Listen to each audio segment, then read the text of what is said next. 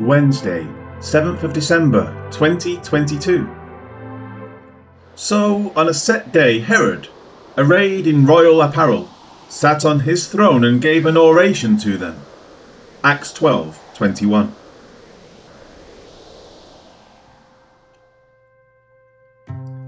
The tenses of the verbs, as given by the NKJV, are lacking. It should read, and on a set day, Herod, having arrayed himself in royal apparel, and having set upon the throne, was making an oration unto them.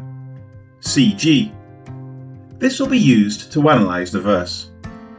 The previous verse referred to the conflict between King Herod and the people of Tyre and Sidon, and how those cities were attempting to reconcile their differences.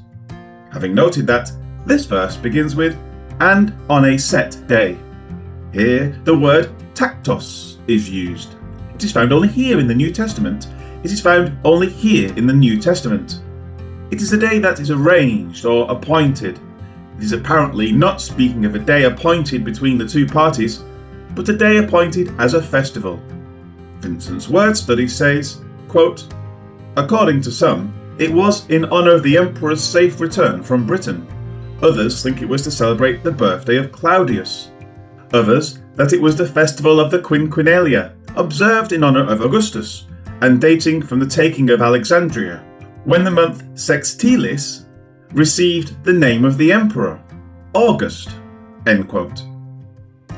Albert Barnes is one to believe it was the birthday of Claudius, stating, quote, this was the second day of the sports and games which Herod celebrated in Caesarea in honour of Claudius Caesar. Josephus has given an account of this occurrence, which coincides remarkably with the narrative here. The account is contained in his Antiquities of the Jews, Book 19, Chapter 8, Section 2, and is as follows. Now when Agrippa had reigned 3 years over all Judea, he came to the city Caesarea, which was formerly called Stratos Tower, and there he exhibited shows in honour of Caesar, upon his being informed that there was a certain festival celebrated to make vows for his safety, at which festival a great multitude was gotten together of the principal persons, and such as were of dignity throughout his province. End quote. With that noted, the words continue with, Herod, having arrayed himself in royal apparel.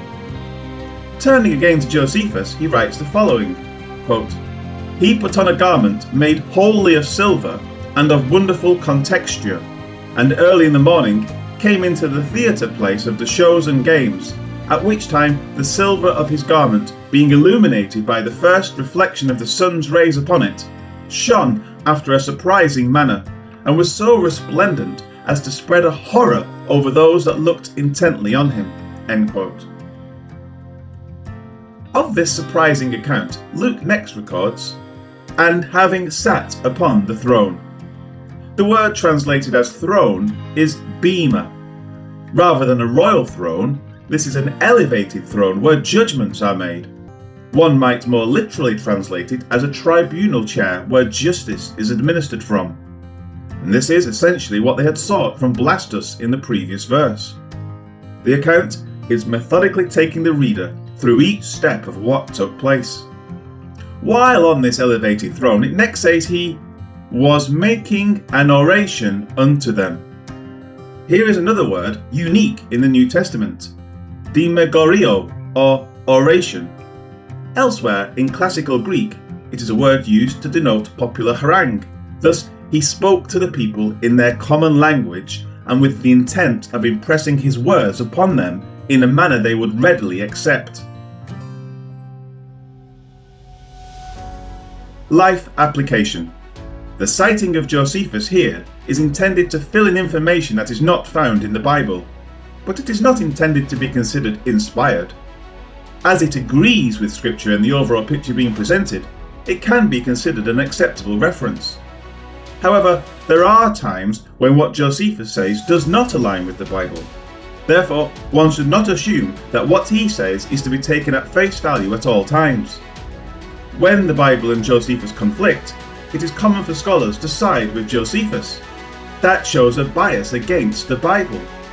But the same could be said of someone who dismisses the accounts of Josephus. But if two accounts are given and they don't align, either one is right or the other is, or both are wrong.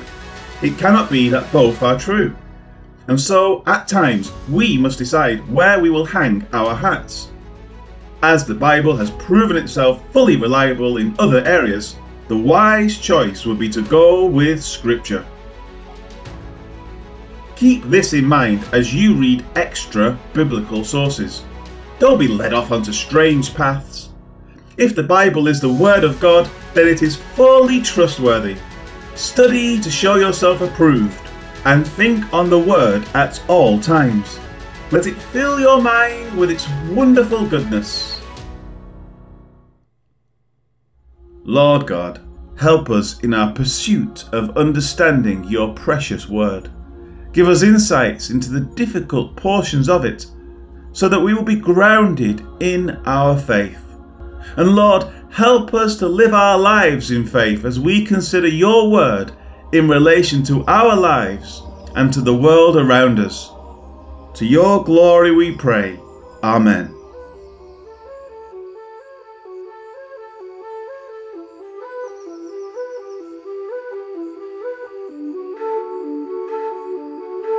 On a chosen day, Herod put on his royal robes.